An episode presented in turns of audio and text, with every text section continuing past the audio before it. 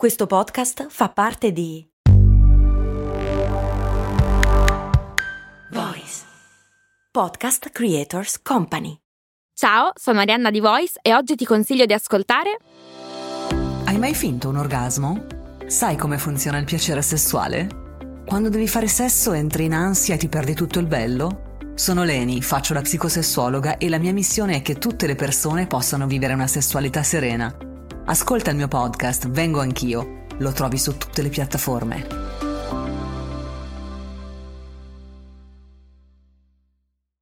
Se hai una to-do list infinita e sei sempre di corsa, ma a fine giornata ti senti inconcludente, probabilmente fai questi errori.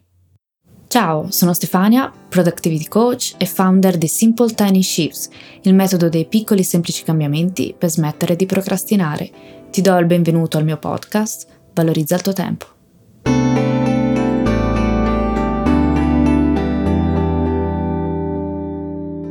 Inizi la giornata ed entri nel tran tran. Ti occupi di mille cose, ti dividi tra mille ruoli, nella vita personale e al lavoro. Hai tante idee, probabilmente la mattina anche una discreta energia. Lavori tante ore, ma a fine giornata senti di aver concretizzato poco. Ti chiedi, ma cosa ho fatto tutto il giorno? E per di più ti senti spinita, ti senti spinito, senza energia. Sei nella modalità crazy busy, indaffarata, indaffarato in modo assurdo. Non sei l'unica, non sei l'unico. Ami fare le to-do list, lo so. Le to-do list hanno il grande potere di farci sentire impegnati, attivi, anche proattivi, in qualche modo vivi. Riflettono tutto ciò che dovremmo o potremmo fare. Ad un certo punto però queste liste iniziano ad essere lunghe, affollate, insostenibili. In questa puntata ti spiego perché le to-do list sono solo uno strumento e che più delle volte ti fa perdere più tempo che altro. Hai capito bene, se stai usando le to-do list come un contenitore, come un cestino dove infilare di tutto e di più, ti assicuro che possono diventare un pozzo senza fine e risucchiarti in un vortice da far venire un mal di testa. Paradossalmente la to-do list, lo strumento più usato dalla maggior parte delle persone, ti saboterà. Gli errori più grandi che molto probabilmente stai facendo con la tua to-do list sono tre. 1. Usarla come punto di partenza. 2. Usarla come unico o principale strumento di gestione del tempo. 3. Non sapere organizzare l'elenco delle tue cose o attività da fare. Partiamo dall'errore numero 1. Usi la to-do list come punto di partenza. Qualsiasi cosa tu voglia realizzare, non partire dalla tua to-do list. Immagina di dover partire per un viaggio. Cos'è la prima cosa che fai? Non è aprire la valigia e iniziare a riempirla di oggetti, o almeno non dovrebbe essere la prima cosa. Iniziando a riempire la valigia potresti metterci di tutto, potresti portare qualsiasi cosa, magari un accessorio che credi essere utilissimo, che hai visto utilizzare da una tua amica, oppure qualcosa che pensi potrebbe servirti, appunto, potrebbe. La valigia ha però uno spazio limitato e anche un peso da rispettare. Come con la valigia hai spazio limitato e peso da gestire, nella tua vita personale e nel tuo lavoro hai tempo ed energie limitate e da gestire. Se decidi di partire per un viaggio, la prima cosa da definire è la meta e lo scopo. E questo vale per ogni progetto, qualsiasi cosa tu voglia realizzare. La prima cosa da fare è definire la destinazione, l'obiettivo e il perché. Il secondo errore è usare la to-do list come unico o principale strumento di gestione del tempo. Ogni volta che inserisci un'attività, un compito nella tua lista, provi un leggero senso di soddisfazione perché già scrivere cosa devi fare ti dà una sensazione di concretezza. Scrivere rientra nel campo dell'azione, ma allo stesso tempo provi frustrazione perché in fondo in fondo sai che stai procrastinando. Allungare la tua to-do list può bloccarti del tutto. Avere un elenco con molte attività può portare a non saper scegliere da dove partire. Questo è il fenomeno chiamato il paradosso della scelta, studiato da Barry Schwartz e Sheena Iyengar.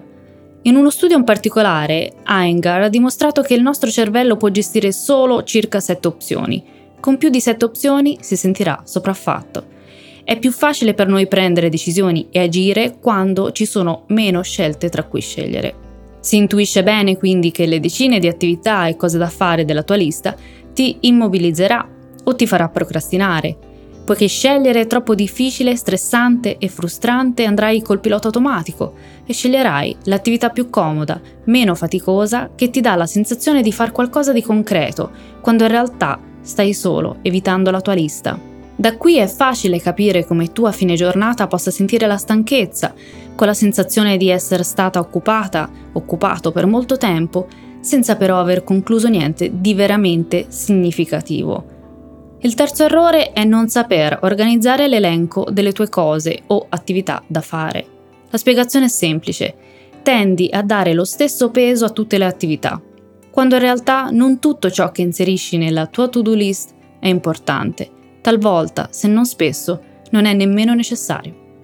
Spuntare la to-do list come fosse la lista della spesa non ti aiuterà a raggiungere i tuoi obiettivi.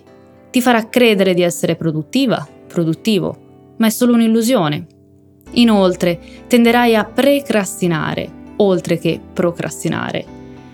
Mentre il procrastinatore rimanda task importanti per troppo tempo, il precrastinatore cerca di fare tutto subito, anzi non prende il tempo per rifletterci. La precrastinazione è infatti la tendenza a completare i piccoli task il prima possibile, anche a scapito di uno sforzo extra o di una cattiva gestione del tempo. Ti faccio un esempio di precrastinazione. Stai lavorando ad un progetto, sei nel flow, concentrata, concentrato, arriva una notifica, è arrivata una mail.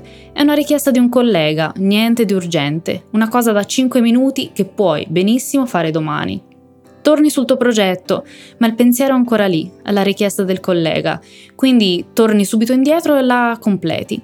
Senti una leggera soddisfazione come se ti fossi tolto un peso. Finalmente puoi tornare al tuo progetto. Ma il flow è scomparso e ahimè, chissà quando tornerà. Hai perso ciò che viene definito il momentum. Uno dei motivi principali della precrastinazione è la sensazione di gratificazione dell'aver completato il task e di aver fatto il proprio dovere. Il pericolo però è che questo tipo di modalità venga percepita come efficiente quando spesso comporta un maggior dispendio di tempo ed energie. Per quanto riguarda la lista delle cose da fare, le due condizioni possono coesistere. Procrastiniamo, rimandiamo le attività che contano e precrastiniamo, facciamo subito quelle più comode e facili, che spesso sono anche quelle meno importanti. Ciò che devi fare è quindi ragionare per priorità e puoi farlo solo se hai fatto il passaggio che ti ho spiegato poco fa, ovvero puoi individuare le priorità solo se hai ben chiaro il tuo obiettivo, la tua meta, la tua destinazione. Individuare le priorità significa saper gestire consapevolmente il tuo tempo, la tua attenzione e la tua energia.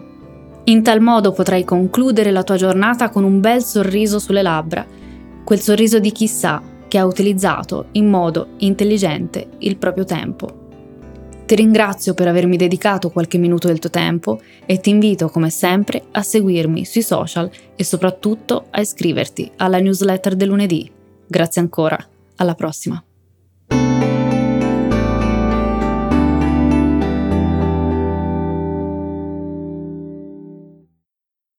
Oggi Voice ti consiglia Ciao, sono Zoe Pifani.